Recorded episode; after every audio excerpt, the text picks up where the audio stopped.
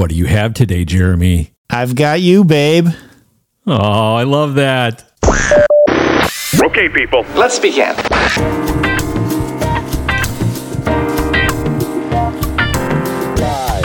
four, three, two, one, zero.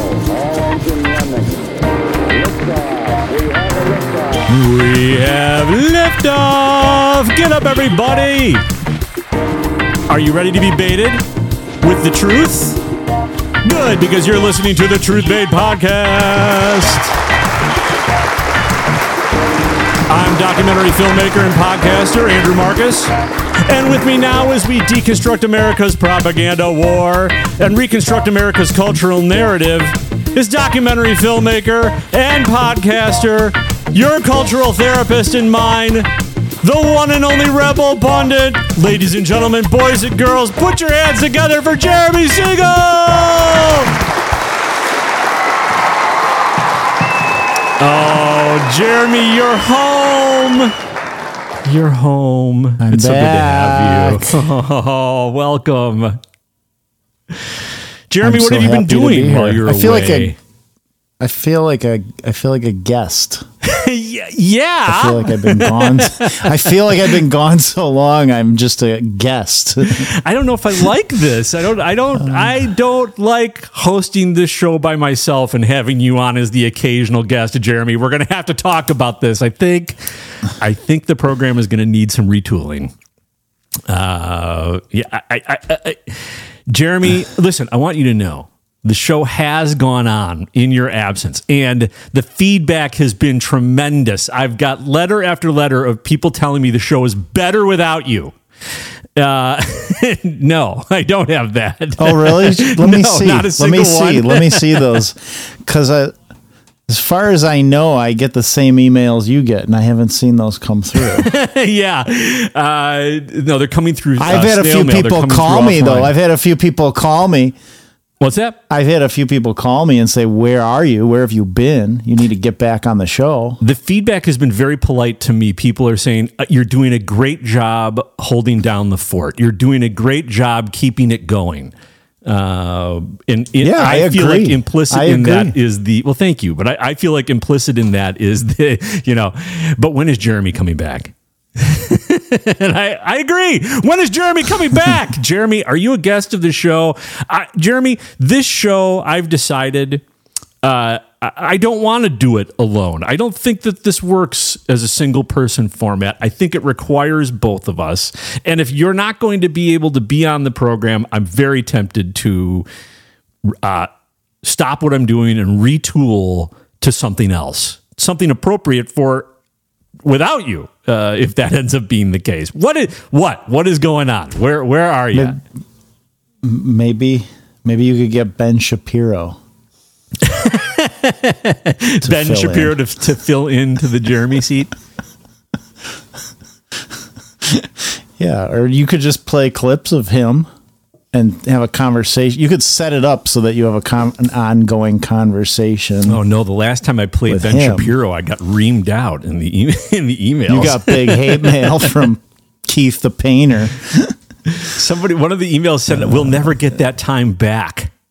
they were upset for waiting. that was bad. That's like that is a gut punch. Uh, yeah, Yeah, so I don't no, think you Ben know, I've been Shapiro's going to busy. be. I've been I- busy. but I don't. I I in, in have, seriousness, we're we're I settling don't love in. doing We the show a lot without you. going I really on. don't. Noth- It's me talking to myself, I mean, there's uh, we've had some is what it feels trials like lately, sometimes. but all blessings Are you hearing that, from God. And uh, Jeremy? but it's very busy. We lose you? And there's not a lot of sleep happening in our That's household right now. We have a newborn. oh, there you go. You were And, gone. you were uh, gone. I have no idea what you just said. you were gone. oh no, you're kidding me. Yeah, you were gone. Whatever you were saying, say it again. I, s- I said we've been very busy and we've got a newborn. We're not getting a lot of sleep and it's there's just so much going on. It's hard to commit to doing the program. Um, at least every Tuesday and Friday. And this is the best of my ability right now, is what you're getting. Um, but I miss it. I've been listening to you, which I think you've been doing a great job. Uh, I don't think it's the same. Sometimes you sound a little lonely. right? It's not the same. it's a. Di- I think it's a different program without you.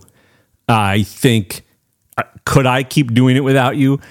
I think I could, but I don't. I, it's. I don't think it's as rewarding for the listener. I don't think it's. I know it's not as rewarding for me. I get something out of my conversation with you, Jeremy. That's that is why I have enjoyed doing this. Uh, I, I can tell you without you, it feels like much more of a chore. And it's a chore that I don't feel like uh, I or the listener are getting as much out of it as they should, uh, as they do when it's both of us. And I, d- please don't get me wrong. I don't begrudge you your schedule. I, it was amazing that you were able to do it as often as you were for as long as you were. I simply am, am left with the feeling that without you here full time, it, it may be uh, necessary to retool the show, to retool what the Truth Bait podcast is, um, how often it's on, and what exactly it is. Um, without you, I feel more compelled to, you know, just go back to, uh, you know, maybe turning, uh, maybe turning it into, not go back to turning it into because we invented the show together, but uh, turning it towards, um, you know, more documentary subject, uh, not doing it twice a week, you know, uh, doing it uh, uh, when I've got stories that are worth pursuing and fleshing out and presenting in a in a fleshed out manner, um, as opposed to doing what what we've been doing every week, and and then do what we do when you're available to do it. We, we'll do it. Um, I don't know. That's that's kind of what I've been kicking around uh, because you know, and I didn't even I Yeah, didn't do a show I- on Tuesday because I just you know I did it on Friday. I I, I did it on the road. Uh, I actually, and I don't know if people heard it. I had to talk quietly because I did it very late at night. My wife was asleep in the other room. There, you know, I, I didn't have a lot of privacy. I had to be kind of quiet as I recorded, and I, it's a, it's a tremendous amount of work to do. I love doing it, uh, but I really love doing it with you. And um, uh, if it's not going to be with you, like I said, I just I uh, I didn't even feel I didn't feel motivated to do a show on Tuesday. Uh, I just didn't do it. I uh, yeah, so I don't know, man. Uh, is it is the Truth Bait podcast dying? or is it going to continue on the same way or is it going to is it going to change i don't know the answer to these questions i guess we're going to all find out together um, but i wanted to get your thoughts jeremy what do you think Oh, and share the show, everybody. Please share the show. Yeah, share, share- the show. That's Share our dying podcast. Yes, share the dying podcast. Truth. No, they I call don't. it? They call it podcast, I don't think- podcast fade. And uh, and I just would add, this is happening at episode fifty one. Jeremy, I didn't celebrate fifty episodes uh, because you were not here. But now that you are here, uh, while we're discussing uh, the potential death of the Truth Bait podcast, where I also want to wish you happy birthday uh, for having uh, reached fifty episodes with me. I do think that that is a tremendous accomplishment. Let's give ourselves a pat on the back. I was planning to. I was planning to be. I was planning to be on episode fifty, but you didn't invite me on. Well, I can't invite you on to every episode. You have an open invitation, Jeremy. if I don't hear from you, I just figure you're swamped. and I, um, I thought, I thought you were gonna. T- I thought you were gonna text me and say, "Hey, are you doing the show today? It's episode 50. And then- then I just like checked, and there was another episode. were you feeling without me. dejected? Were you were you like what the? I felt, yeah, I felt Oh, like, man, well, yeah, it was, sort of- it was like a from you on dating, yeah, it was like some, yeah, it was like some kind of dating scenario with a jealous girlfriend or something that wants your time devoted to her, and so she doesn't call you and all that back and forth stuff. I was like, Right. oh, so he didn't. We're codependent. So he We've never a called. little codependent. he never called. Like, yep, just gonna Uh, do the show without him. You know, one way I thought about possibly turning truth Um, bait is, you know, for our listeners, Jeremy and I spent a great deal of time. We spent about two years following Jim Hoft of Gateway Pundit. And then COVID hit and basically destroyed our production uh, for numerous reasons, but it, it killed it dead. Following in the water. him with cameras. What- Following him with cameras. Yes, sorry, we were we were in With production, cameras, yeah. documenting him uh, because of the story that he was going through, which was really about uh, his access as a member of the press, uh, both to the White House and to Congress, um, and as well as what was happening to him online with Facebook and Twitter, the way that he was and others, you know, his story was just emblematic of what was happening in the community, the way that he was being shadow banned and censored uh, by big tech. And that was the story we were really following. Um, and uh, uh, that, like I said, COVID hit.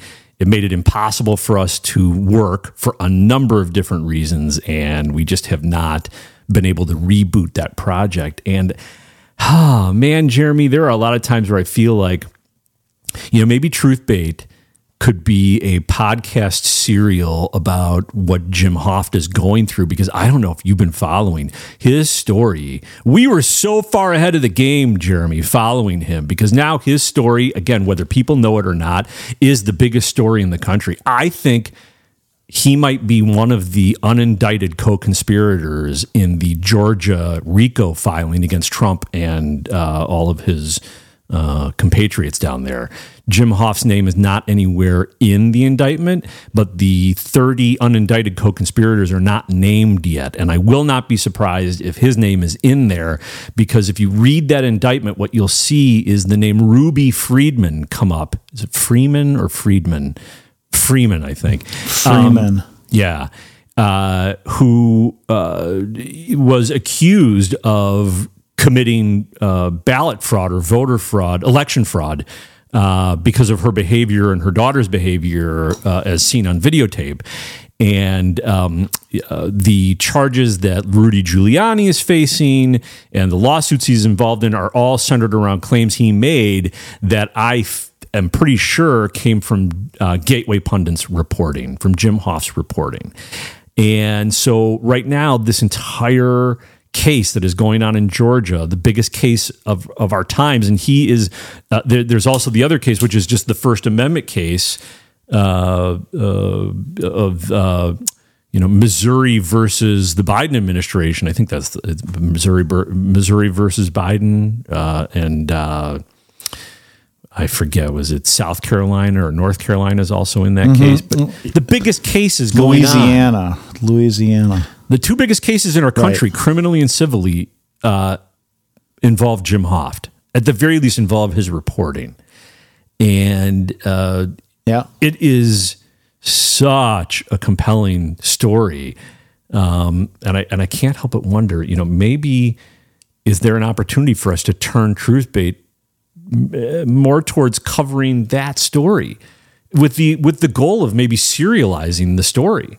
And and and uh, Jim's not the only one. You've got James O'Keefe, another good friend of ours, who is facing char- criminal charges or criminal investigation by a DA. Yeah. Criminal investigation. Yeah, so it's lawfare. Um, and you basically, I, I feel like there's an opportunity to maybe focus, refocus TruthBait to go after those stories. Um, instead of it being a twice weekly show, Yeah. it becomes a, more of a magazine show, a magazine serial on the subject of these you know, uh, frontline journalists who are being attacked by the state. Because they're not the only ones. There's a lot of them. Well, there's a lot of possibilities. I mean, I think those are two great ideas that we've talked about. There's other. I mean, we could do. We could really do anything.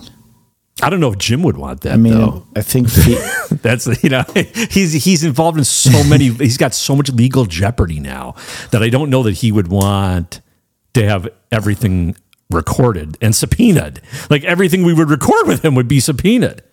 I already feel like every single phone call I'm on with him is listened to by is surveilled.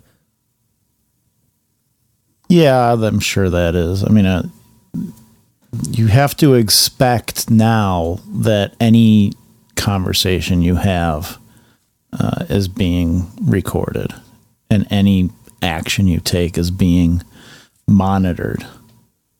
I was just thinking, I just saw one of the people that was indicted uh, in Georgia, and I was like, oh, great. I was texting with him Oh, who was January that? 6th. Who's well, I'm not going to say. Let the Who are you figure wait, out. wait, whoa, whoa, whoa, whoa! what do you mean you're not going to say? You're ta- You're texting with one of the J with wait a J six defendant? No, no, no. A a Georgia No, defendant? no, a no. Rico One of the one. Yeah, yeah. Who? I don't remember when I was. I'm going to disconnect you from this podcast if you do not give that up. what are you talking about? I'm not saying. I'm not saying. just isn't But it just makes you wonder. It just man. It, it, it makes you it, it it makes you a little nervous. You know, it's like who are you talking to? Hold who on, are you to- on the phone with? I'm, You I'm know, writing how, Ben Shapiro. How I want close to get are Ben you? Shapiro in here. He would tell me. ben, How close are you to these? Uh, how close are you to these indictments? You know, I mean, it's it's it's pretty creepy. I mean, it's freaky what's why going aren't you on going to in tell this me? country. I'm not done I with this. Why we're you not going to tell me? I think What are you worried about? I be,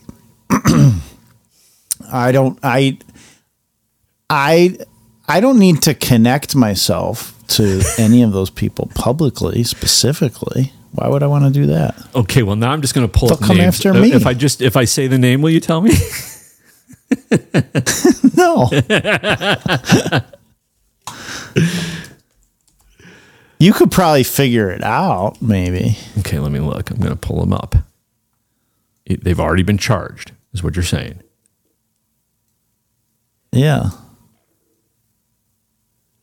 Let's see here. You're never gonna figure it out. Anyways, it doesn't matter. It just does. well, the point is is that it's that we live in a freaky Nazi country. Yeah, well, I'm going to give you that one. You're correct. And it's no more that's it's not an exaggeration anymore to say that. And it's not disparaging to what people went through in the Holocaust. We got real fascists here arresting people, locking people up Well, since you mentioned it here, let me play a clip. for treason. We're 20 minutes in. We should we should play a clip for people. this this is not just a, uh, a this podcast is not just a cry for help. This is also a legitimate show. Here is Trump. These were his comments after his booking. I really believe this is a very sad day for America. This should never happen. If you challenge an election, you should be able to challenge an election. I thought the election was a rigged election, a stolen election, and I should have every right to do that. As you know, you have many people that you've been watching over the years do the same thing, whether it's Hillary Clinton or Stacey Abrams or many others when you uh, have that great freedom to challenge, you have to be able to. Otherwise, you're going to have very dishonest elections. What has taken place here is a travesty of justice. We did nothing wrong. I did nothing wrong. And everybody knows it. I've never had such support. And that goes with the other ones, too. What they're doing is election interference. They're trying to interfere with an election. There's never been anything like it in our country before. This is their way of campaigning. And this is one instance, but you have three other instances. It's election interference. So I want to thank you for being here. We did nothing wrong at all.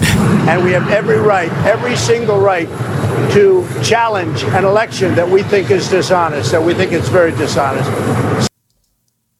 And I don't know if you heard him. He said he did nothing wrong. they did nothing wrong. Yeah, I've heard- interference. It was a I've heard him comment. say. I've heard him. I've heard him say that a bunch of times. You know, that's some. That's like a kind of comment that I find disappointing. That's one of those things that disappoints I me. know you want him. To, you want him to say it was a coup, When he- right?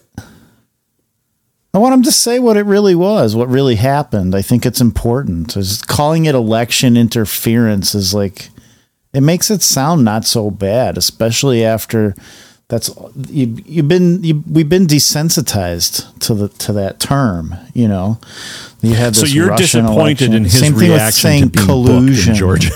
in Georgia, Yeah, he yeah, could, he could be doing this better. Concerning.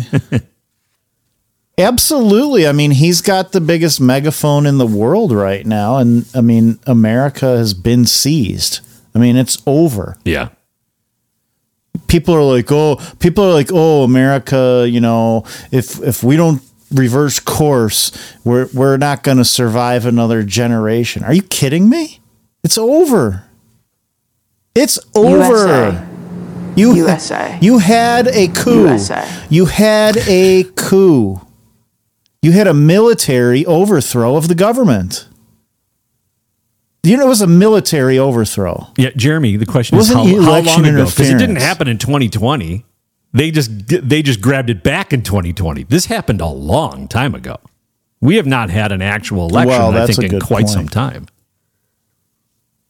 Yeah, I think that's another good point. Uh, So I would prefer it if he, I would prefer it if he mixed up his talking points a little bit. Well, either way, he's Just got a little bit more. Jeremy. He's going to be fine. Brad Barnes to the rescue. So there are four charges: two under the U.S. Code, two under the uh, Georgia Code. So the two under the Georgia Code are violation of oath by a public officer, which is, which is uh, 1610.1, and unprofessional conduct by public officers and employees, which is 4511.4. And then the two under the U.S. Code are under 18 U.S.C. 241 and 242, and those are conspiracy against rights and deprivation of rights under color of law. Okay, so what exactly are you saying that she did? So it's very clear that she is using her public office uh, to prosecute a political grudge. Uh, and uh, actions such as charging lawyers uh, for filing legal paperwork and representation of their clients is, a, for example, is a clear violation of uh, the defendants, uh, like Mr. Trump's right to a redress of grievances under the First Amendment. So this is a guy named Brad Barnes. I have no idea who this is. Uh, uh, I, I didn't have time to go look him up specifically. Uh, he's a citizen in Georgia who has filed charges uh, looking to arrest the district attorney who charged Trump, Fani Fani Willis. Fani Willis is that? I should know her name. What's her name? something like that. what is it? Fani Willis. Let's look it up. Let's be accurate. Yes, Fani Willis. That's correct. Um, and this is just the, he's just this guy. You you should see the image of this guy. He looks he's he's very portly. Might be on the verge of obese. Wearing a bright blue blazer with a red tie. He looks like a giant blueberry wearing a red tie. He looks ridiculous. And it seems like what he's doing is ridiculous. And the fact is, that's far more than the GOP establishment is doing, which was they seem to be doing nothing. Uh, did you watch the debate? No chance I would watch that. I watched the first like Did you? 20 minutes uh, and then I got bored. Did you watch the Trump uh, uh, interview on Tucker? I didn't see that either. Yeah, I didn't watch it. Did you watch it? I did not watch it. I, I was I was watching uh, a little bit of it, but I, I grew bored of that as well. I don't really have anything to learn there. Uh, Right. I just figure it's going to be him saying the same stuff he always says. I mean, I think it's smart of him. I think it's smart of him to do that at the same time as as the debate. You know, absolutely, he destroyed Fox News. that. He And destroyed Fox re- News with this. did he? Absolutely. I did not take a single What clip the from ra- either the debate or, or from Trump's interview with Tucker. not a single clip. Uh, yeah, I didn't even. I didn't even really see any anywhere. Even on Gateway Pundit, there was like I thought he was going to have clips of the interview, and there was. I mean, there was hardly anything. Um, but he, but the thing is, is now you've seen him say the same thing over and over again eight million times. So, I mean, was he going to say something different? No, with, no. with the Tucker interview, Right. And why couldn't- go there and be beat up by people who are trailing him so severely? Why do it on Fox, who clearly took part in this in the election steal in 2020? They were an integral player in stealing the election. Uh, why would he go on their network and, and do them that favor? He doesn't. He he. Oh exposed yeah, them no, I mean he did the right thing. Yep, he did the right thing for sure. Yeah, and and, I, and all of those candidates. After watching the first 20 minutes of that debate, I'm I'm convinced more than ever uh, Vivek Ramaswamy is working for Donald Trump. It's the perfect situation. Vivek was able to basically be the voice of Trump. He's he's got almost essentially the same message. Uh, he's not as good at it as Trump, but he basically was Trump's surrogate on that stage. And the I think the most important thing that happened in that debate was the absolute destruction of Ron DeSantis' candidacy because everybody was attacking Vivek Ramaswamy. No one was attacking Ron DeSantis. That made Vivek the number one dog on that on that on that panel. Uh, he was he was the number one candidate on that uh, in that debate. So to me, that was the that was the biggest thing that came out of that, um, and uh, and Trump gets to let you know he gets to let Vivek attack them all. Uh, he doesn't have to do it. It's fantastic. Yeah, it's it's. I, I was thinking that uh, too, and that it, it seemed. It, I think. It, I think I must have heard you say that on the last episode that you thought he was uh, a Trump operative. And I was Totally. like, huh, that's an interesting take. Yeah, you know, because he's it it makes sense and Trump can and Trump can, you know, basically you know, say forget you guys. I'm not doing any of these I don't need to sit and do these rinky dink debates with you clowns because that's what you are. And I'm going to put this guy in who's going to out debate you all. And then he'll come and work for me right, right. when I'm back in there. Uh, the It's uh, great. It is. It's But smart. you know what, though? Just at the end of the day, everybody, please remember the election is rigged. Trump is not going to win. okay? Just remember that. It's rigged. He is not going to win. He's there to be the loser.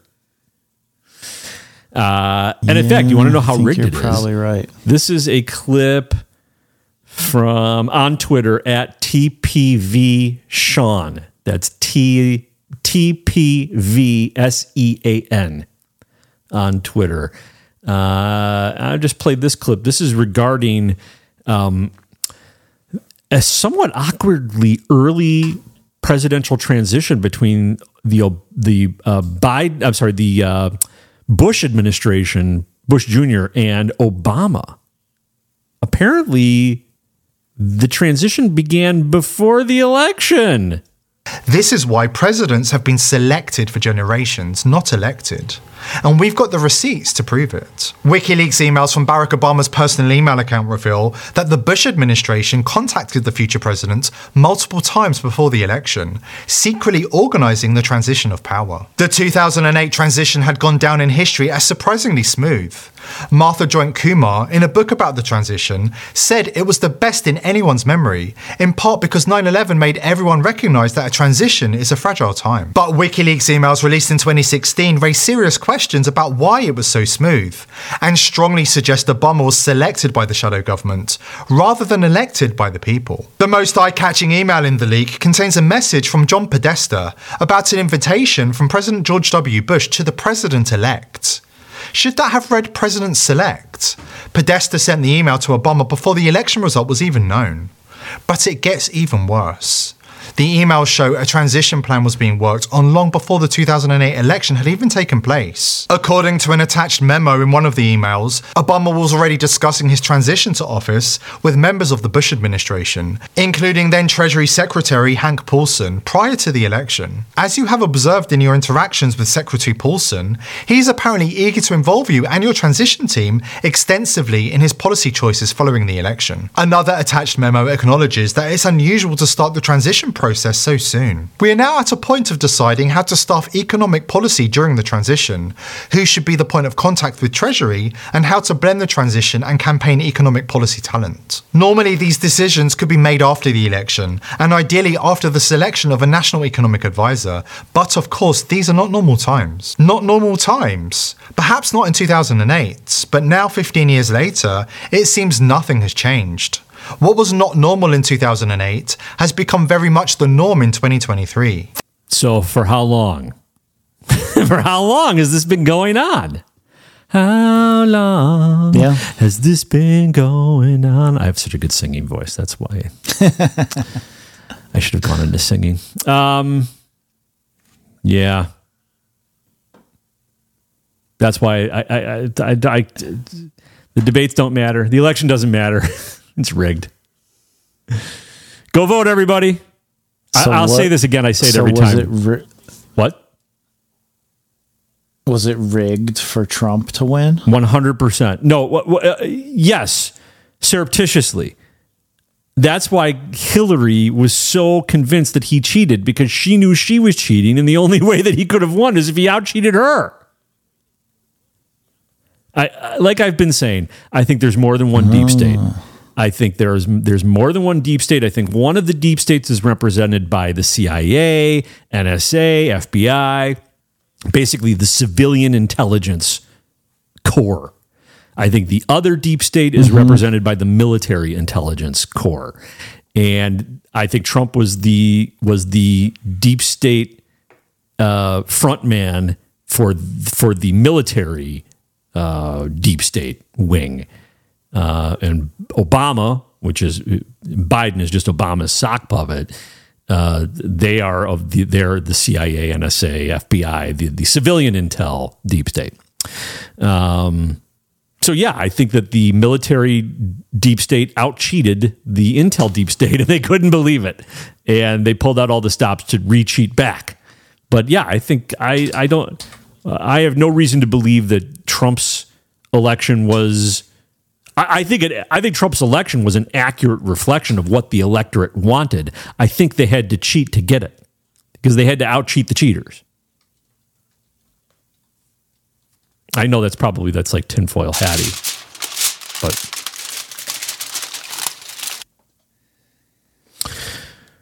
oh, Well, I don't know. I I I think you're probably right.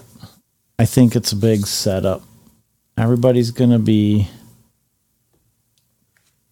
just befuddled, and dumbfounded after the next election, if it even happens. oh, it'll happen. I mean, like, how did this what happen? it is will It's like the It's most an election. popular guy there is. Right. Uh, so not a presidential candidate, but Larry Elder. So you know, there's this guy Charlemagne, Charlemagne the God, is what he calls himself. Uh, yeah. black like entertainer. hip-hop guy or something. I guess I don't know. I've never. I don't really follow him, but he people will know him because he was the one who had Biden on his podcast when Biden said, "If you don't vote for me, you ain't black." So that's who that's who Charlemagne is. Charlemagne is is the podcaster, the black podcaster who was the recipient of that comment. Uh, so Charlemagne had Well, on he was kind of right. I didn't vote for him, and I'm not black. You're- so he was right. so he was right. Uh, so Charlemagne had on Larry Elder, and Charlemagne tried to drop the race card, basically, uh, in a sense, calling. Uh, he doesn't say it outright, but he essentially uh, uh, intimates that Larry Elder's an Uncle Tom.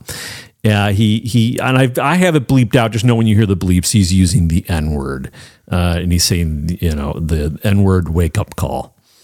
Uh, so here, let me play this clip. Larry Elder just stuffs him in the basket for doing it. Have you ever heard of the term uh, wake up call? No.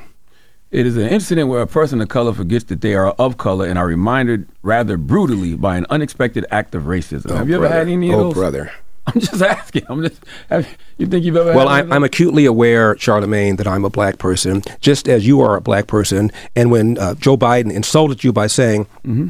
you ain't really black, we don't know whether or not you want to vote for me or vote for Donald Trump, uh, it seems to me that should have been a wake up call on your part. How dare this guy come in here and insult you, a black man, and tell you you got to think a certain kind of way? I'm amazed that you weren't mad about that. Boom!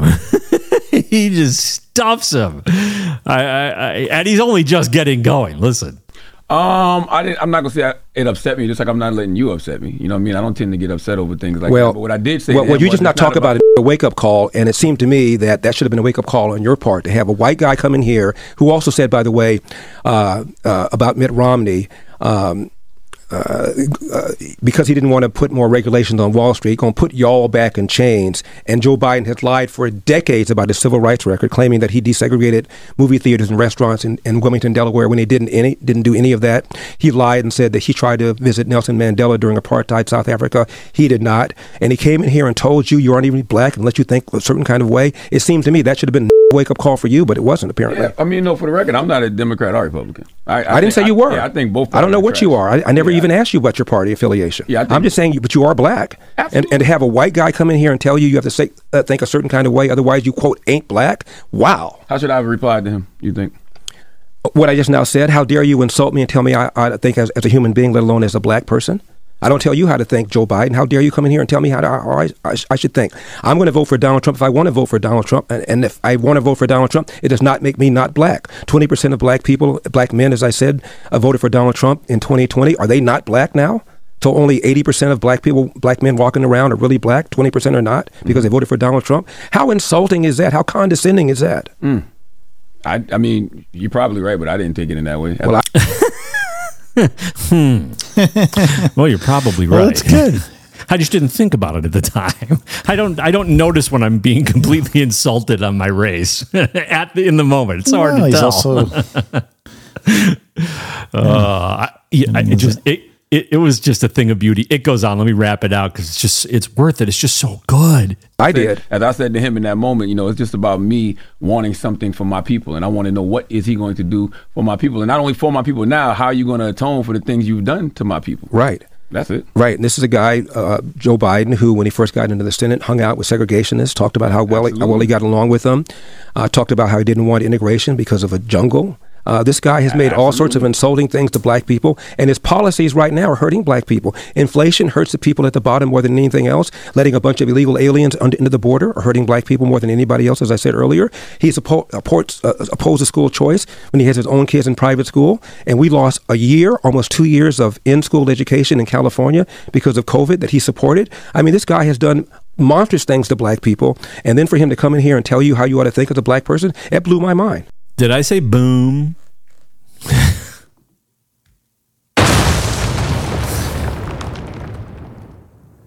Larry Elder, ladies and gentlemen. Well, he gave him an edumacation. Oh, speaking of education, uh, yeah, we're lacking it. Our lack of education is definitely starting to come back to haunt us, Jeremy. I have, let's see here. My lack of education. is a China update. Welcome to the China update, ladies and gentlemen. Uh, it's a very short China update. Uh, I just wanted to highlight this clip that I found, and I had been hearing news stories about this. Uh, so, uh, Taiwan. I don't know if you're aware of this, Jeremy. Taiwan has a company that really is the top manufacturer of uh, semiconductor chips. They're the the top level supplier of the most complicated chips on the planet. Okay. And uh, I think what is it? TSMC is the is the name of the company. Um, just uh, make sure. Let me see if I can pull up the yes TSMC.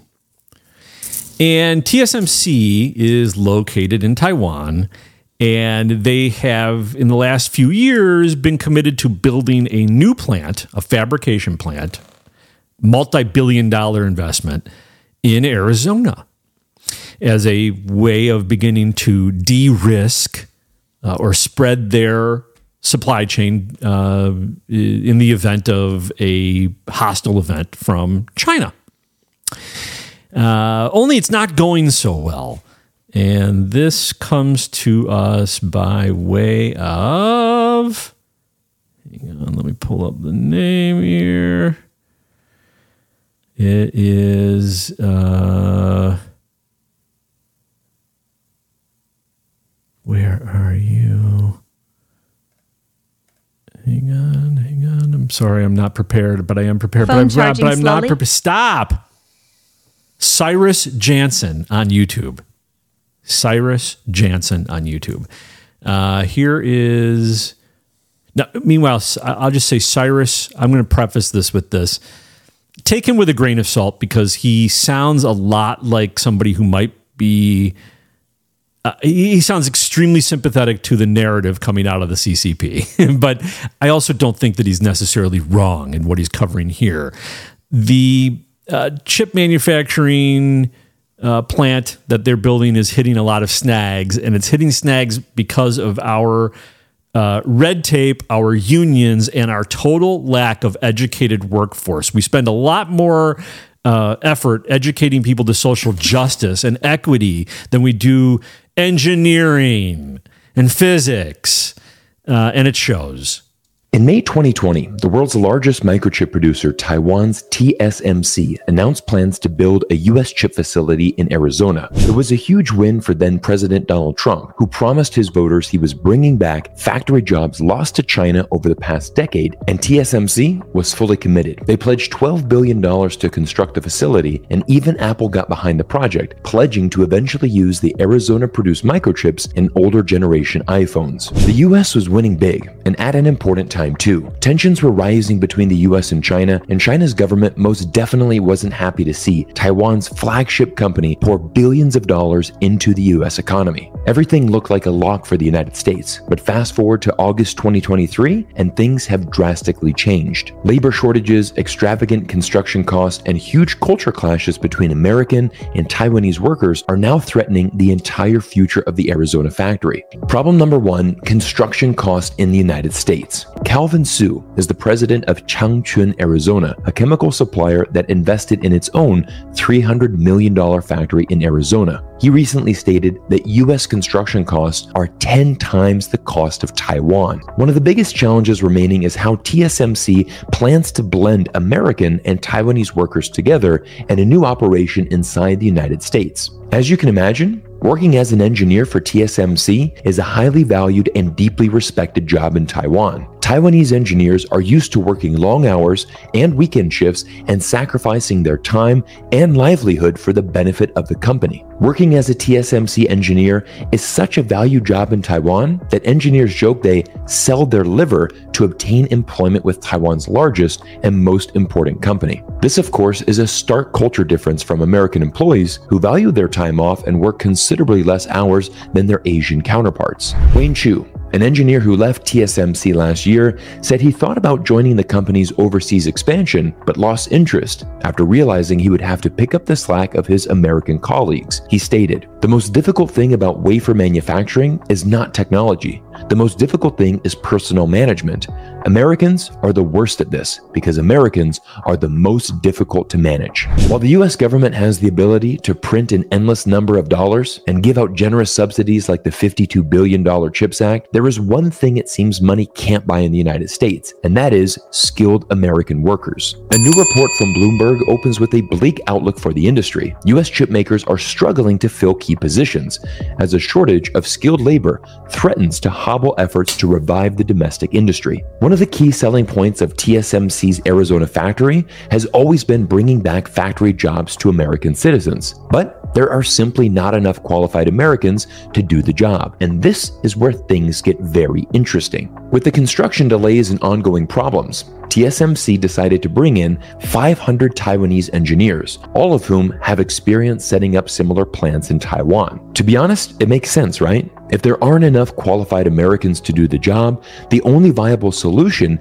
is to import skilled workers from abroad. But this plan has complete Doesn't that sound just like Saudi Arabia? Doesn't that sound just like Saudi Arabia? Yeah. Having to bring in skilled laborers. I, I- frankly, that was what China used to have to do. China would bring in skilled engineers to build their buildings. They were, I think they were mostly from the UK. And now we're doing it. The world has changed. backfired. Almost immediately, U.S. trade unions like the Arizona Pipe Trades 469 Union started a petition to block the issuing of work visas for these 500 Taiwanese engineers. so, who swoops in to protect the American worker? What what American worker are they protecting? Because there isn't an American worker for that job. They're they're just making sure that no skilled laborer comes in. what? Thank you, unions. Why aren't the unions getting those people in the union? They're skilled laborers. That's what they should be trying to do, not locking them out. So we don't have the brain power ourselves. We have just enough brain power to lock out people who have actual brain power. It's, it's a good plan.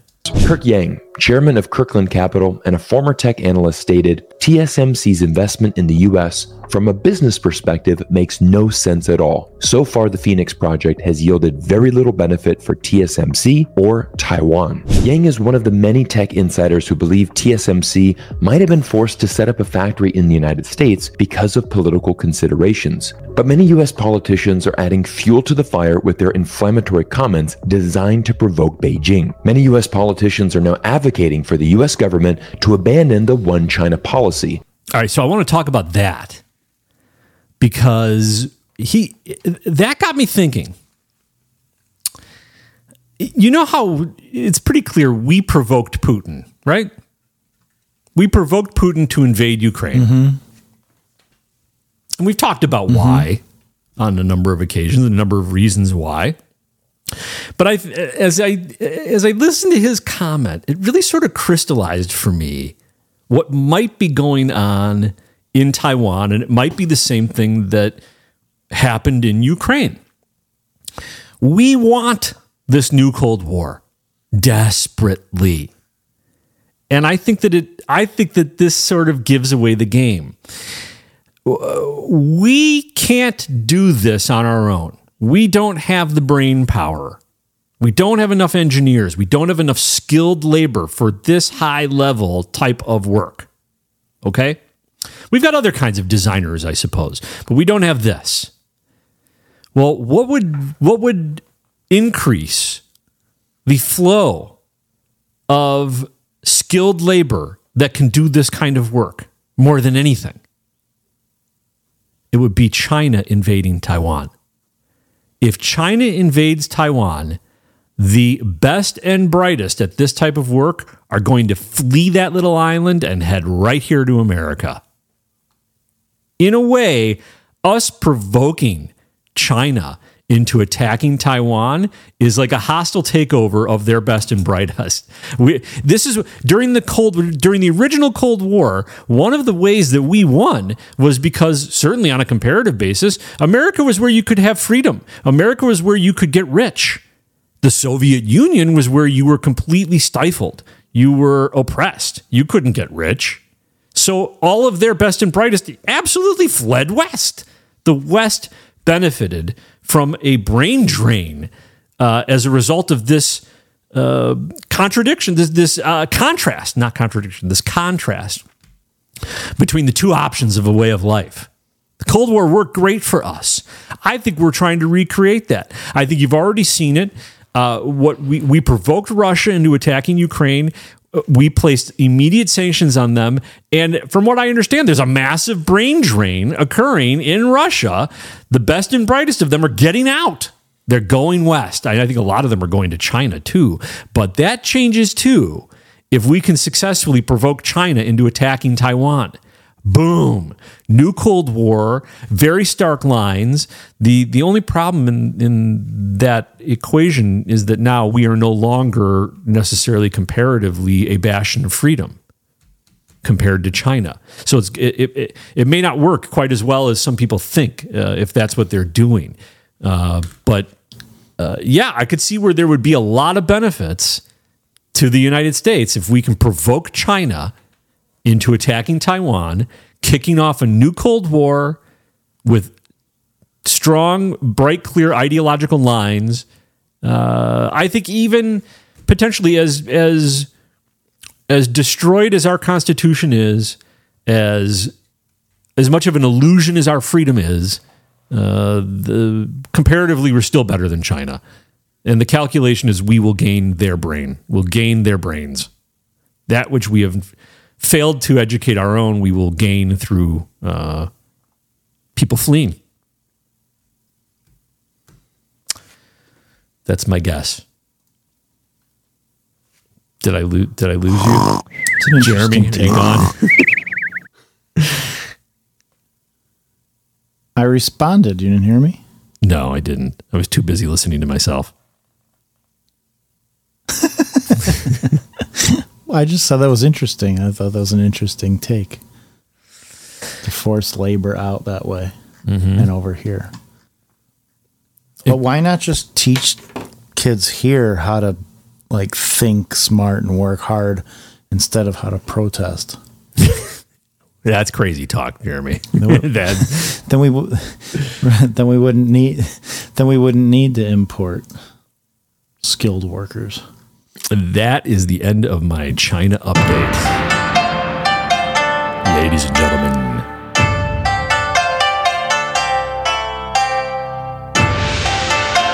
I know it's incredibly racist to play this, but I don't care. Yep. Uh, I don't have an Africa update today. Otherwise, I would do. I would play the Africa music. Um, Well, play it anyway. Play it anyway. Okay, It's well- such a good tune. That's the remember that's the highbrow African update. African update from the Jockey Club. Here is the real Africa update.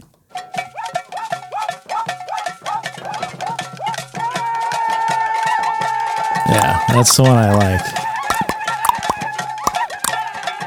I feel like you have to add some clicks in there. Oh, and who? See, hold on a second. Uh, we received uh, Jeff and Elkhorn. As long as we're talking about it, let's let's let's look at this. Uh, Jeff in Elkhorn suggested we use "Night in Tunisia." Let's let's go for for the Africa theme. Let's go let's go listen to uh, "Night in Tunisia." Are you are you familiar with "Night in Tunisia"? I'm not. Yeah, Dizzy Gillespie.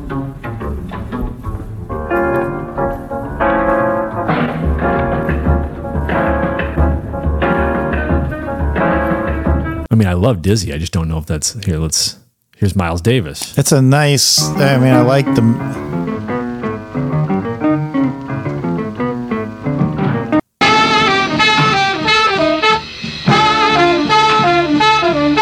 I like it, but does it sound African to It's good music. It's, not racist enough. music, it's not but racist not- enough. I need. I need. It's not. I need Bush. As, yeah. I want to. Yeah, I want to picture people with with spikes I mean, that in one, their like- nose and weird piercings. Well, I mean, like right now, my head, right now, my head is bobbing up and down, back and forth, really fast with that beat, with those bongos. You know, like Right. that. That's a good tune for the Africa update. I mean, I feel like I want to go scream and chant with those people. Can't you just picture a white man on a stake about to be it again. barbecued? I'm doing it again. I can't stop bobbing my head up and down when you play that. I just I wish I had something from Africa. I don't have anything from Africa. and that is the end of well, the Africa update, anything. ladies and gentlemen. Thank you. All right. Just so everybody understands, there is nothing happening in Africa today. Nothing worth talking about. Uh, no, in fact, during the debates is probably when Africa went. Uh, they were doing crazy stuff in Africa. Um, what else do I have? Oh, I mean, we could, uh, you know, here let's. That's right, ladies and gentlemen. We've stumbled into that part of the program where we tell you how it is. We take care of business. We work on something called the value for value model. Value for value. Uh, basically, what it means is we don't take any corporate sponsorship. We don't have any kind of sponsorship except citizen sponsorship. And really, the way that this works is we basically say, Are you receiving value from this podcast? Are you enjoying this podcast? Do you like what you're hearing? Is it making you laugh? Is it informing you? Is it lightening your mood? Is it darkening your mood? Is it affecting you in any way at all? It must be because you're listening.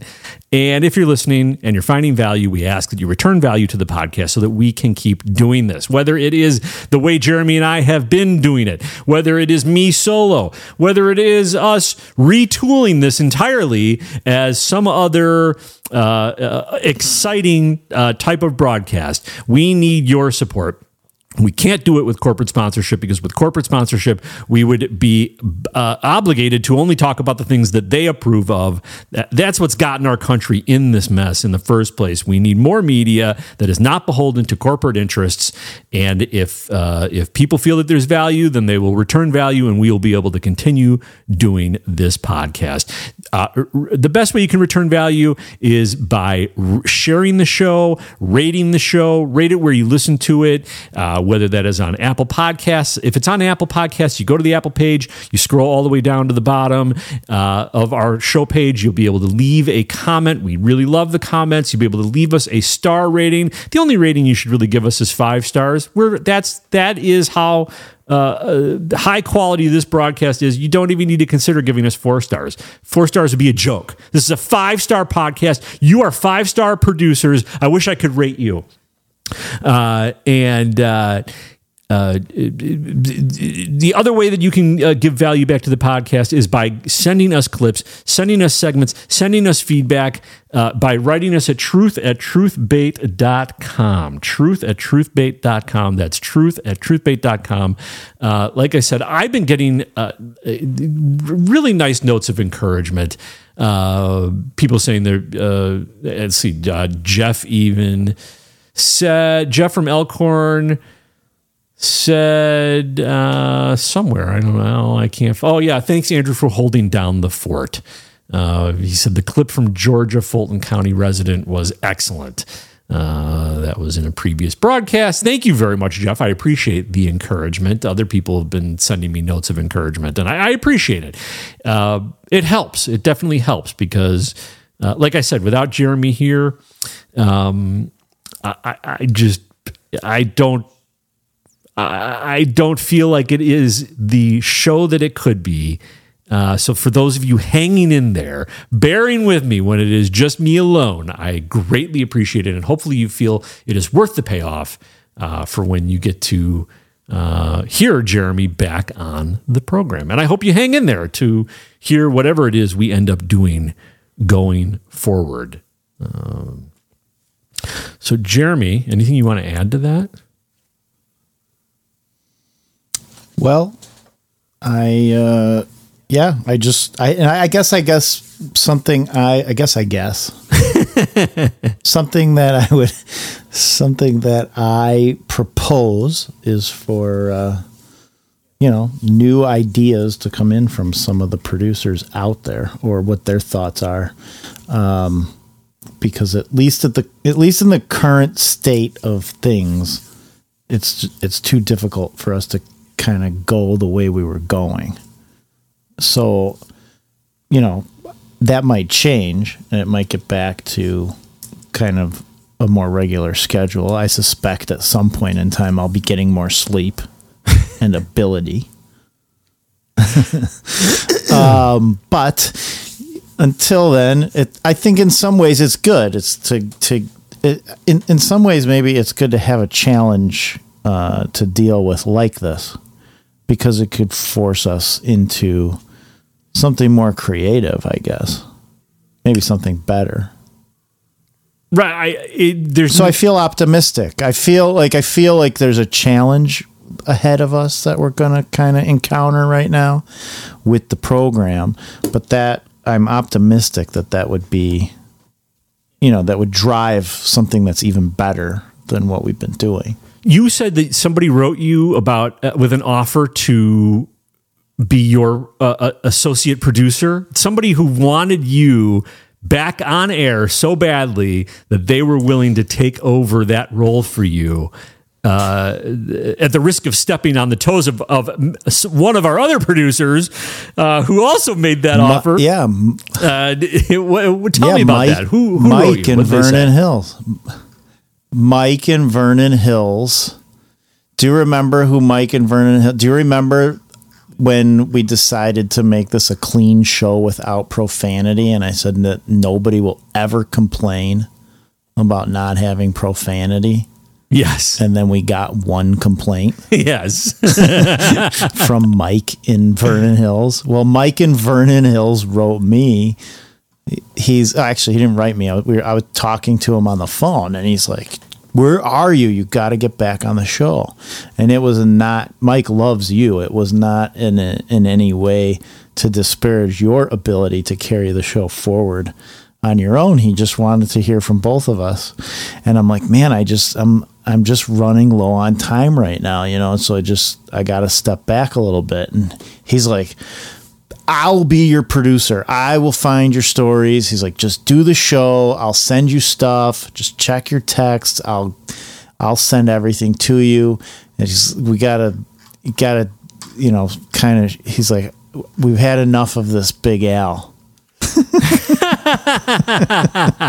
well, I want to. Uh, th- this is amazing because I now am going to be able to surprise you and our listening audience and Mike.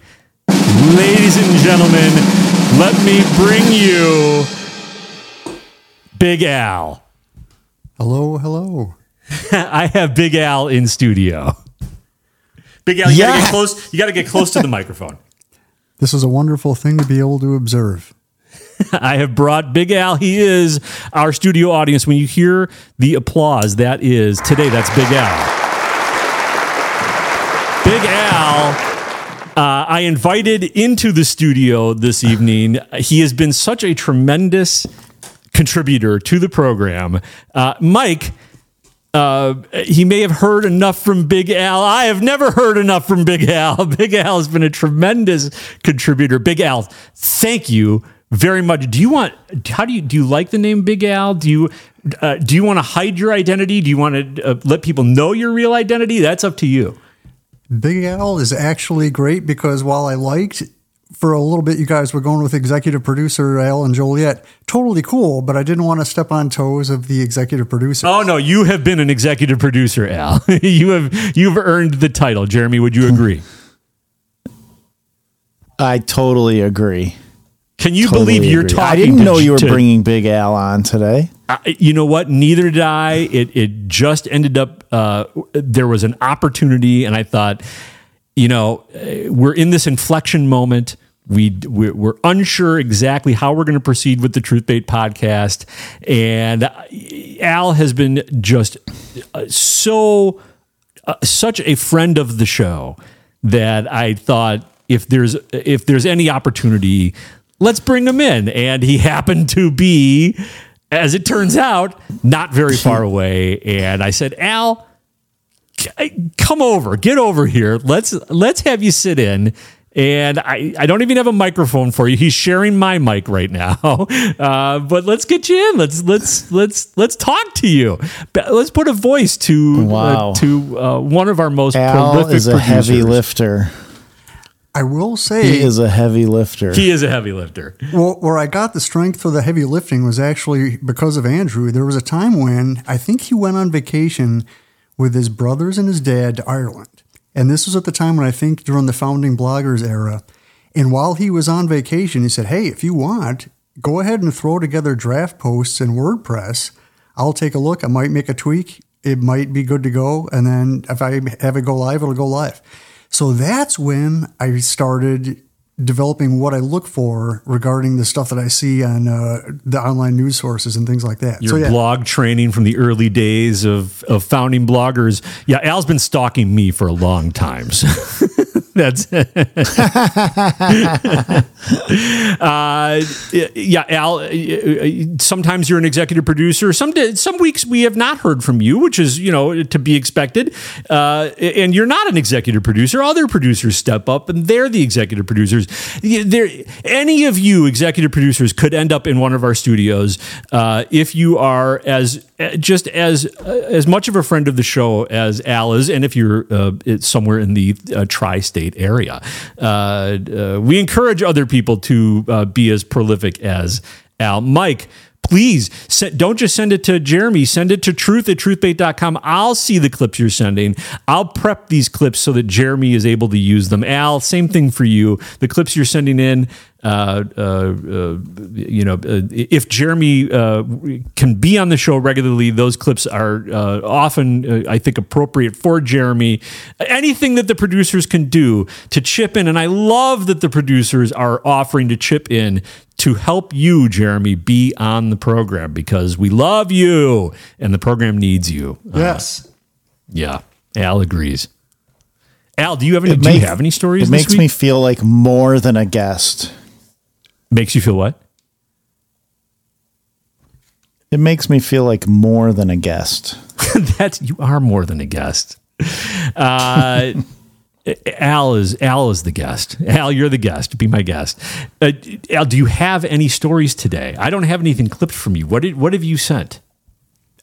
I was basically looking at a lot of the stuff where it seems like, at least in my YouTube page that I see, a ton of news sources now are just saying that China's from a multiple multiple standpoints is in like mid collapse, and it's maybe this is Hold on, actually wait, wait, wait. We're going back to the China update. Hold on. This is the updated China update. Al, what are you seeing coming out of China?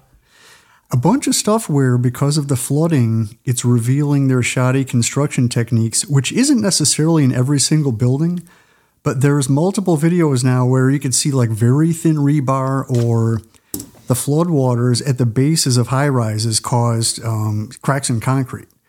And there's just that. There's the issue where I think government employees, they're now pulling back on some of their salaries where they have to go back and pay additional taxes, I think up to like three years. And uh, just a lot of stuff seems like it's collapsing simultaneously. It almost seems like it's coordinated, but simultaneously, maybe this is all actually happening. You know, I, I'm looking for it right now because there was a story that I saw. Ah, China sinking city. There is an entire housing complex in China that is sinking. Uh, Oh, it's going to take me a minute to find it, but yeah, it's it, it's it, part of it. It's shoddy construction and it's cut corners because uh, you know, like they'll put in they'll fake the drainage ditches in the roads. They'll they'll put in the grates, but there's no actual drainage to anywhere, uh, and so uh, you combine that with shoddy construction, and yeah, they're uh, they're they are uh, literally and figuratively collapsing. I think that's true. I think they are collapsing. I think we're collapsing too. It's fascinating to watch these two powers vie for whatever they can as they are collapsing uh, at the same time. Uh, yeah, I'm trying to find this the clip that I saw because I would play. Uh, yeah, I can't find it. It's going to take me too long to find it. Um, yeah. So Al, uh, I'll tell you something else that you sent that was you sent the story about Project Veritas. Jeremy, let's talk about this for a second. Here, Al, why don't you read this story, and then Jeremy and I will talk about it. After laying off most of its workforce last week, right wing media group Project Veritas is considering cost cutting measures like going fully remote and bringing in an outside firm to produce its content. All right, now read that again, but do it like a broadcaster. After laying off most of its workforce last week, right wing media group Project Veritas. So do it like that. Give it a little energy. After laying off most of its workforce last week, right wing media group Project Veritas is considering cost cutting measures like going fully remote and bringing in an outside firm to produce its content. Jeremy, do you think that was an improvement? Was the second read an improvement? Oh, that was yes. Yeah, it was a big improvement. Yes, that was great. Definitely. Excellent. yes. Very good. I'll tell you guys now, it, to me, my voice sounds like all the adults in those animated Peanut specials or broadcast when we were kids. Yeah. So yeah, I'll I'll, uh, I'll get I'll get try and get beyond that hurdle. But yeah, Like you could be Winnie the Pooh or Tigger, uh, one of those voices. that's true. Absolutely. Uh, so this story is amazing. Yeah, Project Veritas it laid off 25 employees last week, citing financial difficulties. The company has struggled to fundraise after the departure of its founder James O'Keefe earlier this year. Jer- uh, Al, I, is this from the story itself, am I, or is this your comment in this email? The- yeah, the entire uh, This is all from the story itself. Okay, because I, if it was from you, I'd have you read your own comment. But this is this is still reading from the story. yeah, full quotes. Project Veritas laid off 25 employees last week, citing financial difficulties. The company struggled to fundraise after the departure of its founder, James O'Keefe, earlier this year. By the time of his departure, O'Keefe had become controversial within Project Veritas, with some employees accusing him of being a power drunk tyrant who allegedly squandered company funds on lavish, uh, lavish personal expenses. Yeah. James O'Keefe was clearly responsible for any funds that Project Veritas had because they've been unable to fundraise since they since they uh, uh, sent him packing, and now they're folding up shop. Basically, they're they're looking at closing their office, their headquarters in uh, uh, Mamaroneck, New York. You and I have been there, Jeremy. Mam- Mamaroneck. Yeah, we've been to that specific uh, office. It was it was cool what he did there. I it's I, was thinking about it because it. I saw that, and then I saw that he's also been evidently he's been under investigation since about that time when the information uh, you know, when all those stories were coming out about his reckless spending on, you know, Uber black cars and stuff, which is so unusual for CEOs to do. And uh, it seems like that was all part of the organized takedown, uh, close up the organization. But the big prize, I guess, will be now he's going to have to try to stay out of prison. Oh, do you know what he's being investigated for? evidently misuse of funds and whatever types of crimes they can attach to the claims that were made by all the dirtbags that were uh, part of his uh, takedown there. So at least that's what I saw. Oh saw. yeah, here that was in. I'm sure- Al had it in his. Al had. He's pointing out to me now that he already sent me the link that explains this. Of course, thank you. This is. I, I love having him here as a producer live. This is fantastic.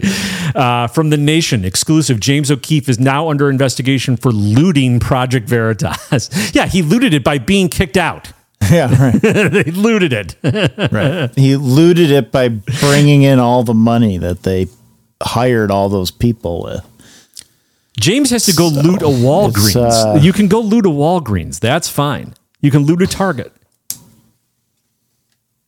But it's going to be interesting because are they what, are they going to really try to lock him up for taking Uber black cars? Because then you're, then they're going to be setting case precedent to lock up every CEO in America. I mean, do they really want to do that? Nah, they just want to break them. so. They just want to break them. They don't care if they get a win. They're just happy to make him spend the money and taint him with the. You know, he's been, he's been criminally nice charged country. again. You know.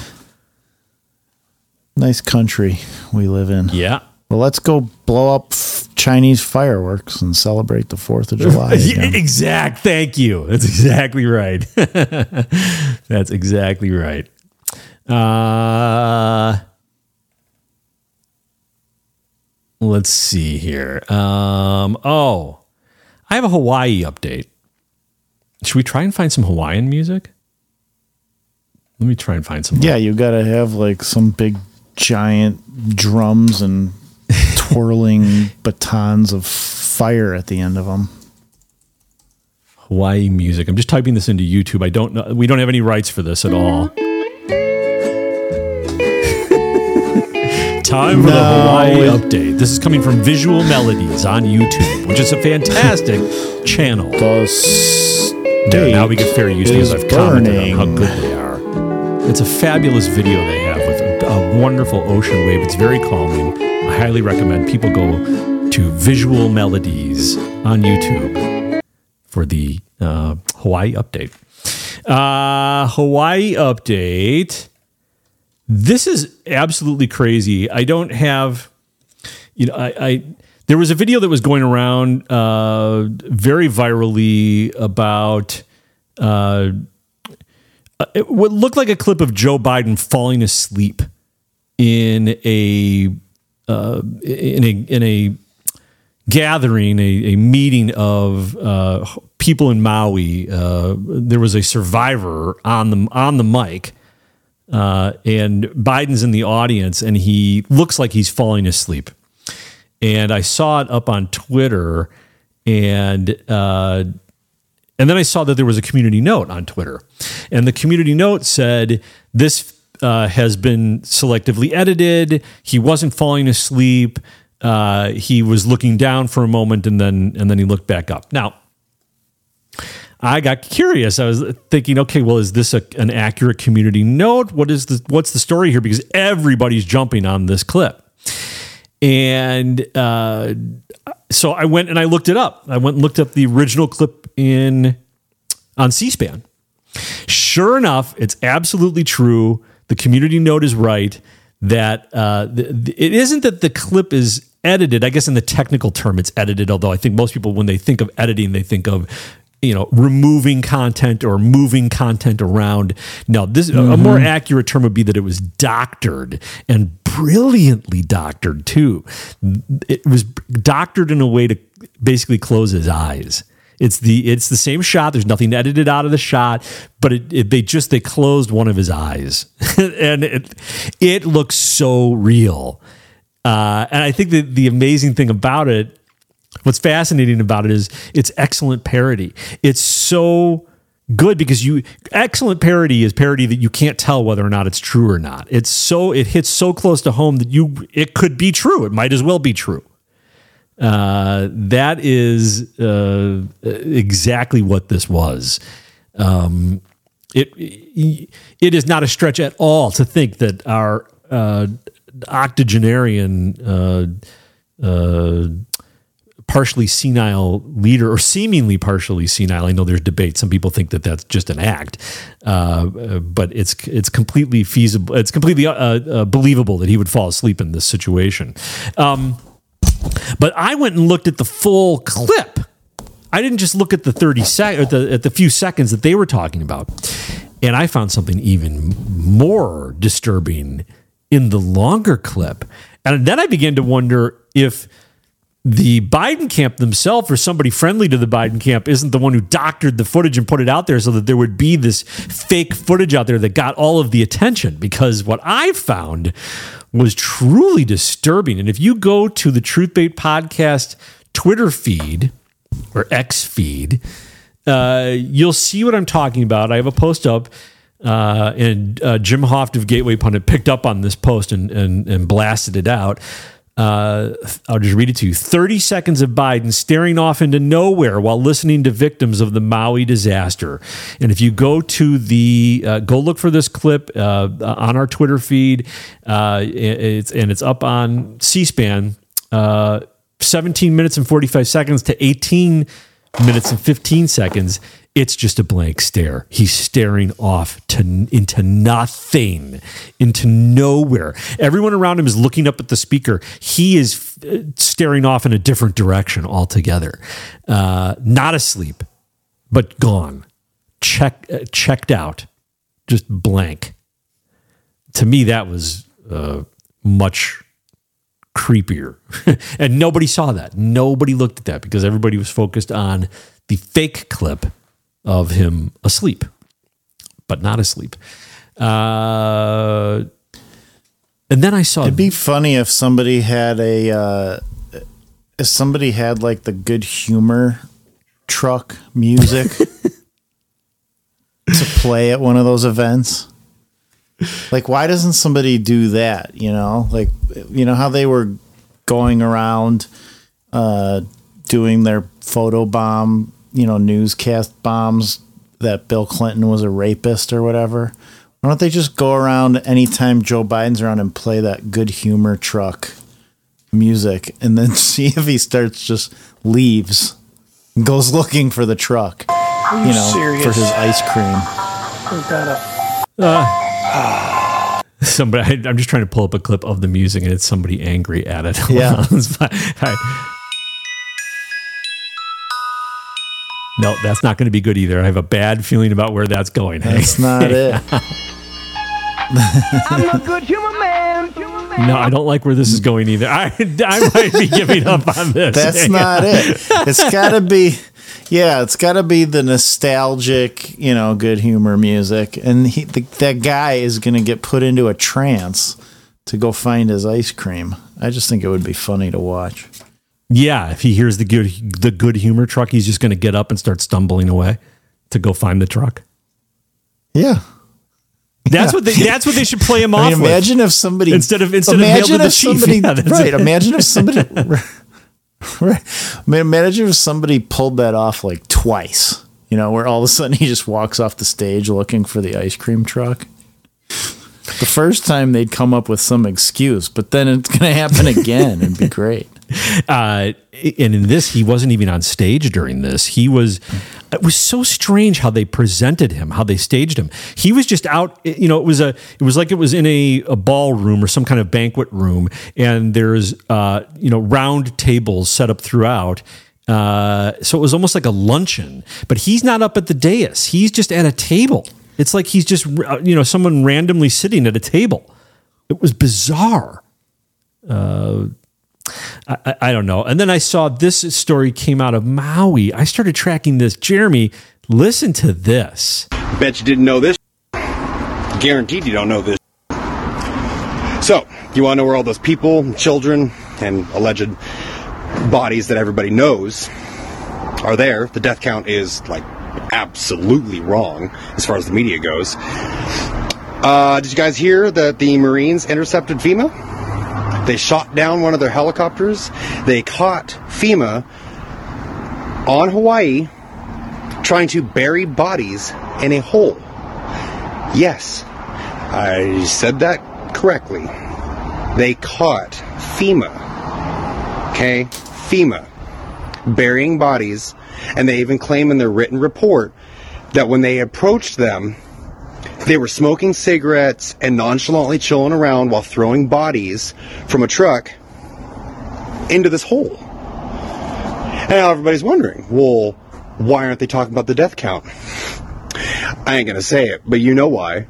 You know why. And the proof is there. Look into this. I, I ain't playing. I ain't playing this fact. Now, to me, this is shocking. They were smoking cigarettes.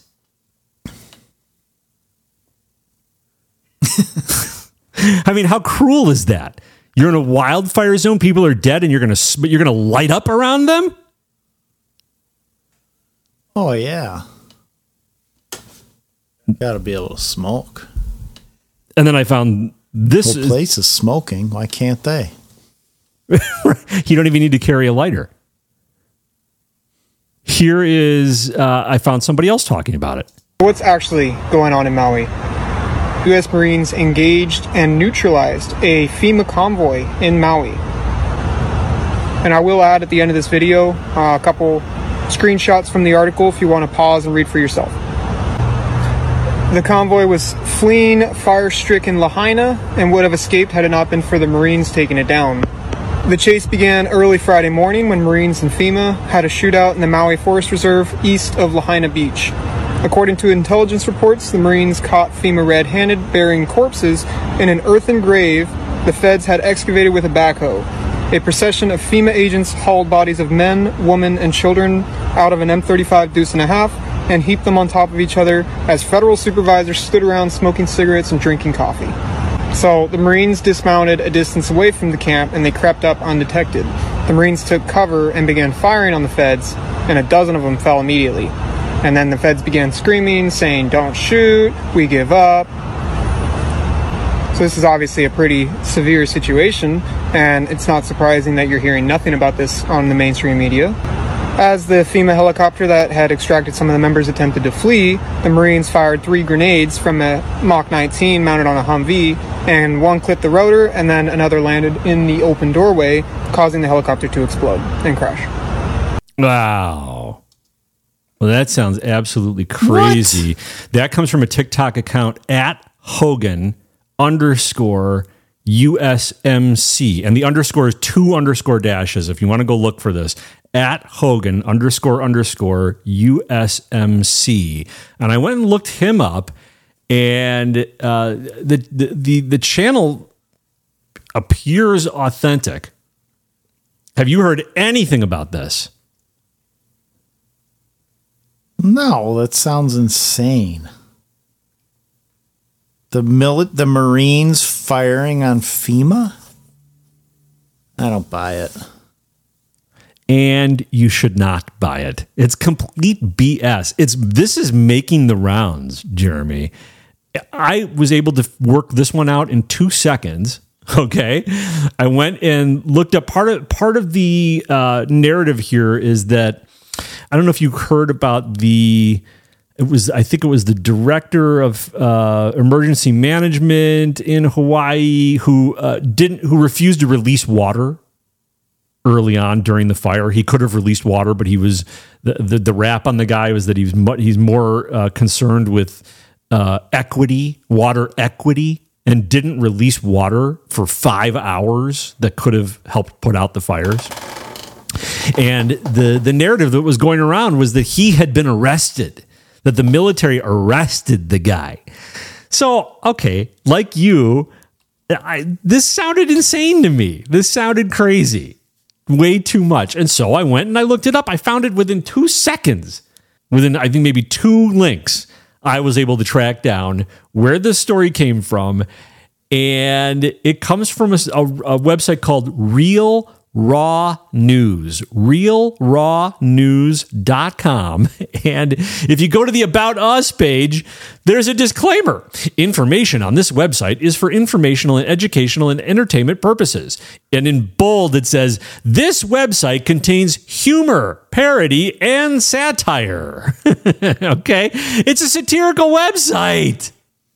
They have a bunch of stories like this. Marines arrest 67 Maui perpetrators. Military arrests FEMA deputy deputy administrator Erik Hooks. These guys are genius. This is brilliant. Yep. Well, I don't know. Is it? It is because I, I, mean, think what are they accomplishing? they are they are trolling. It's masterful trolling. I you know, eh, is it an individual out there trolling? I don't know. Is it an op, a trolling op, so that it just discredits all wild stories coming out of Maui? I I don't know. Uh, When I say brilliant, I'm not necessarily a fan. I'm, I'm just saying that it uh, yeah, I get that. is but- is de- it, it could be uh, brilliantly devious. But yeah, I don't believe I don't believe the story. Uh, and now that I see it comes from a website that traffics in parody and satire, I think it's pretty clear. People need to be careful what they're out there sharing. Not. You don't have to be careful about sharing this show, though. That's correct.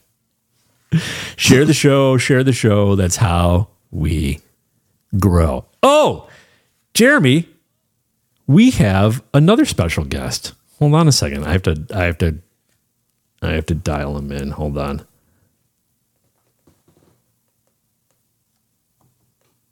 Oh, I can't dial him in. Hold on. Let me see if I can. Oh no, I can't dial him in. Jeremy, do a do a phone sound for me, can you? Just with your mouth. A phone? I don't have a Yeah, phone like- sound. I don't have it. Well, can you just do it I with your crickets. mouth? Oh no, wait, he's in studio. Hold on, he's in studio. Hang on. Okay, do you want to do you want to say hello? Yeah, okay, I guess I'll say hello. Who is it? Hello, everybody. Ah. Do you know who that is? Ladies and COVID. gentlemen, welcome. That's right. Welcome back to the show. COVID. Thank you very much. Thank you. Yep, that's right. I'm back. COVID is back. Jeremy, COVID is in the news. That's right. Oh, I have to get a little better at that. Hold on, let me try that again. COVID is back. Jeremy, COVID is in the news. That's right. I'm back. I was on vacation for a little while, but I'm back to panic you. have you seen that I'm in the news, Jeremy? Yeah, I saw COVID. I'm, I'm not scared. back. You're gonna mask up. Yeah. Do you have your mask ready? No, I'm not. Nope, I'm not. I'm not gonna mask up. I'm not scared of you anymore. Oh, yes, you are. I'm gonna mask up your children. Uh, good luck with that COVID because they never wore. No, they they they never wore a mask the first time around when you didn't kill us all. COVID. That is, uh, first of all, I, Jeremy, I think it's awful that he's talking about your children. I, there's no reason for him to bring your children into it. That is awful. Hey, I'm just keeping it real. All right. They're young. I attack the young and I attack the very old. The truth is, I'm really just a cold.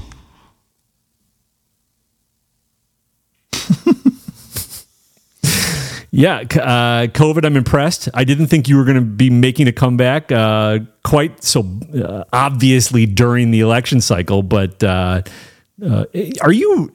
Is there any kind of financial arrangement between you, COVID, you and uh, and the Democratic Party?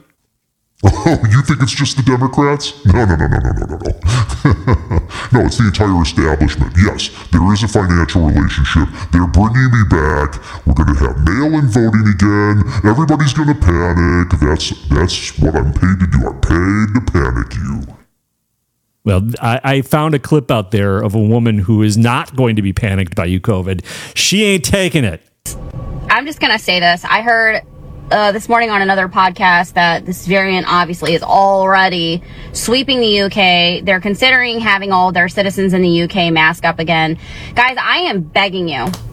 If you stood down in 2020, please stand up in 2023 when this hits our shores. Because if you think you lost freedom last time, it ain't gonna be nothing compared to what they're gonna do this time. And if we overwhelm these idiots and let them know that we will not do this, and those of us that stood last time don't have to stand alone, then we can beat this. We can actually beat them at their game this time.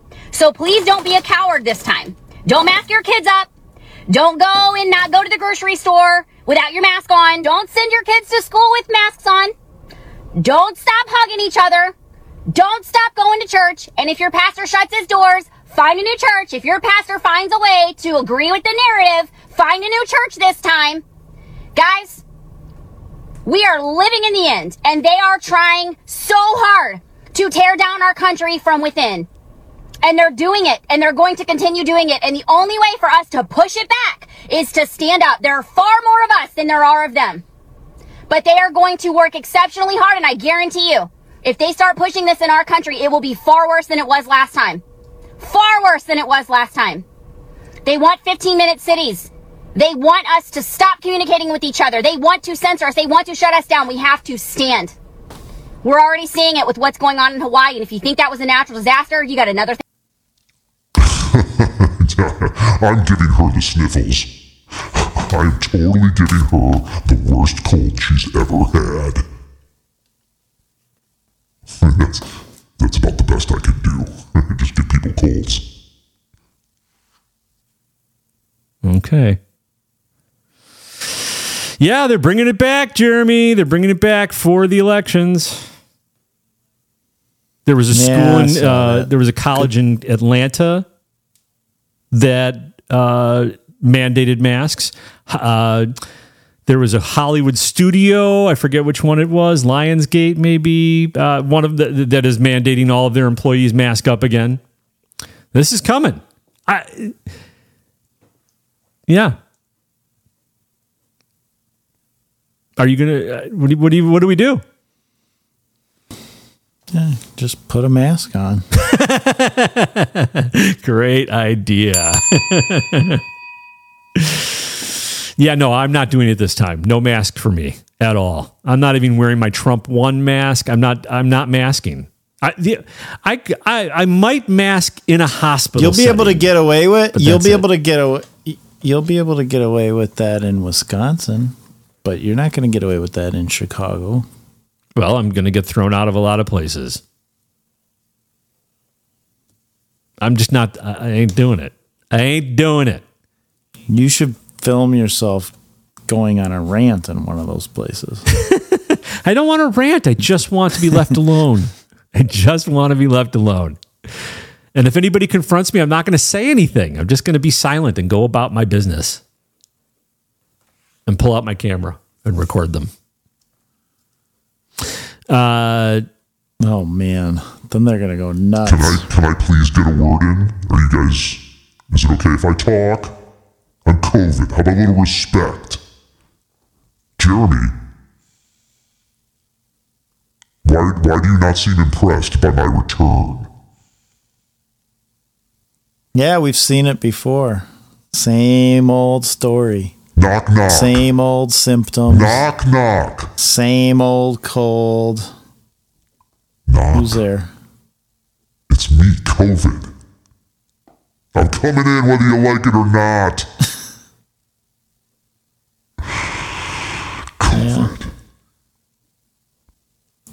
all right, COVID, get out. oh wait, no, COVID, stick around. I want you to hear. This is this is from back when uh, COVID was first uh, being used to uh, mask everybody. I found this clip. It's making the rounds again in response to the resurgence of the COVID boogeyman. Uh, this was a kid ranting at a school board meeting. Uh, but this this has got to be a couple years old now because this was back when everybody was masked up originally, and he wasn't having it. it. This kid, he couldn't be more than eight or nine years old, but he has more wisdom than anybody else in the room. Uh, here he is. Listen, masks. Well, we all, by what I've seen here, we all pretty much, we pretty much, a lot of people here have been saying that you know masks are bad, and I agree with that. But I want to incorporate another element into this. The media. The media has been brainwashing people. You have, to understand that the media, the mainstream media, like CNN, has been has been brainwashing these people to be like just under like a spell of democratic stuff, and it's making them wear these masks that are unnecessary and making them lose oxygen.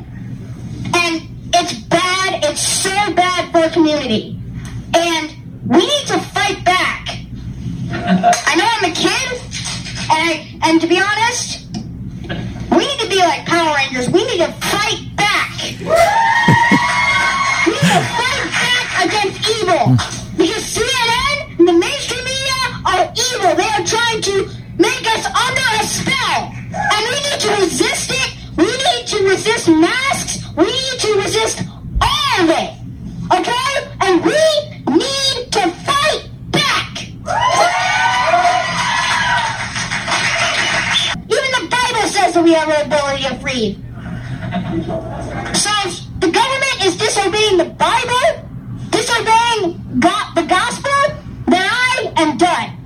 He is done, and so are we. Yeah, the wisdom of a child. He won't get anywhere near the uh, the boost that Greta gets. But Greta is a brilliant child. This this kid is a moron. That's right. Yeah. Sounds like the next David Hogg. Jeremy Segal. I'm so glad you could be here for the celebration of our 50 of, of 50 episodes. Al, Big Al and Joliet, executive producer, thank you for coming in today. Thank you for having me on. This was wonderful. We'll have to have you back. That would be wonderful. I'm going to do one quick assignment, and what I'll do is Andrew turned me on to Adam Curry's No Agenda podcast. I'm going to impersonate Adam Curry's intro to get more of like the FM disc jockey vibe for practice. okay, well, send that in. I want to hear now. I want to hear a, li- uh, uh, a, a group of takes of you of you uh, practicing that intro. We actually did that. I I, uh, I mocked an entire no agenda Yeah. intro for I think it was like episode two or episode three. I have to go back and and listen to that. Al, go back and listen to that and clip it for the next episode. All right. It's fantastic. He's. I, I'm tempted to bring him in for every recording. It's great to have a, a producer on site. We have to have him listening in for every recording. now. Yeah. I'm jealous. It'd be great if we could have like. I'm gonna a- have to get Mike and Vernon Hills over here. Yeah, I would love that if we could get Mike from Vernon Hills to, uh, listening live too and producing with us. That would be amazing. Uh, no Agenda has that. They have what's called the troll room. They have people who are listening in while they are recording live. Uh, so uh, they're able to have a room full of producers. It'd be great to have that one day. Uh, the Truth Bait podcast will persevere, will continue on uh, in one form or another. Uh, it's it's it's too good to let go. Uh, so, Jeremy, I hope that you can continue on and be with us more often. What do you think, Jeremy? Do, Well, do you think you'll be the able best of my ability. Will you be with us on Tuesday? I will not be here on Tuesday. not this coming Tuesday. because you are invited on Tuesday. I okay, I don't I know if Tuesday's going to happen. I, you know, I, I, it's just not as much fun for me alone. And maybe it'll happen if something, if there's content that I'm motivated by and want to share with people. There will be a podcast on Tuesday. Otherwise, I'm going to wait until Jeremy's available again. Can you do next Friday? I might be able to do next Friday. I I know I can't do next Tuesday, but I might be able to do next Friday. I don't know. We're gonna figure it out. We're gonna figure it out. It is fun. Um, Maybe on your days off when you're not in. Maybe we do turn it into more of an interview format. Well, I where I bring on a special guest for the episode and we go we deep dive on a particular subject. Yeah, I mean, that's a good way to do it. But you're going to want to be here for it, and I want you to be here for those interviews. it's not as good interviewing somebody without you.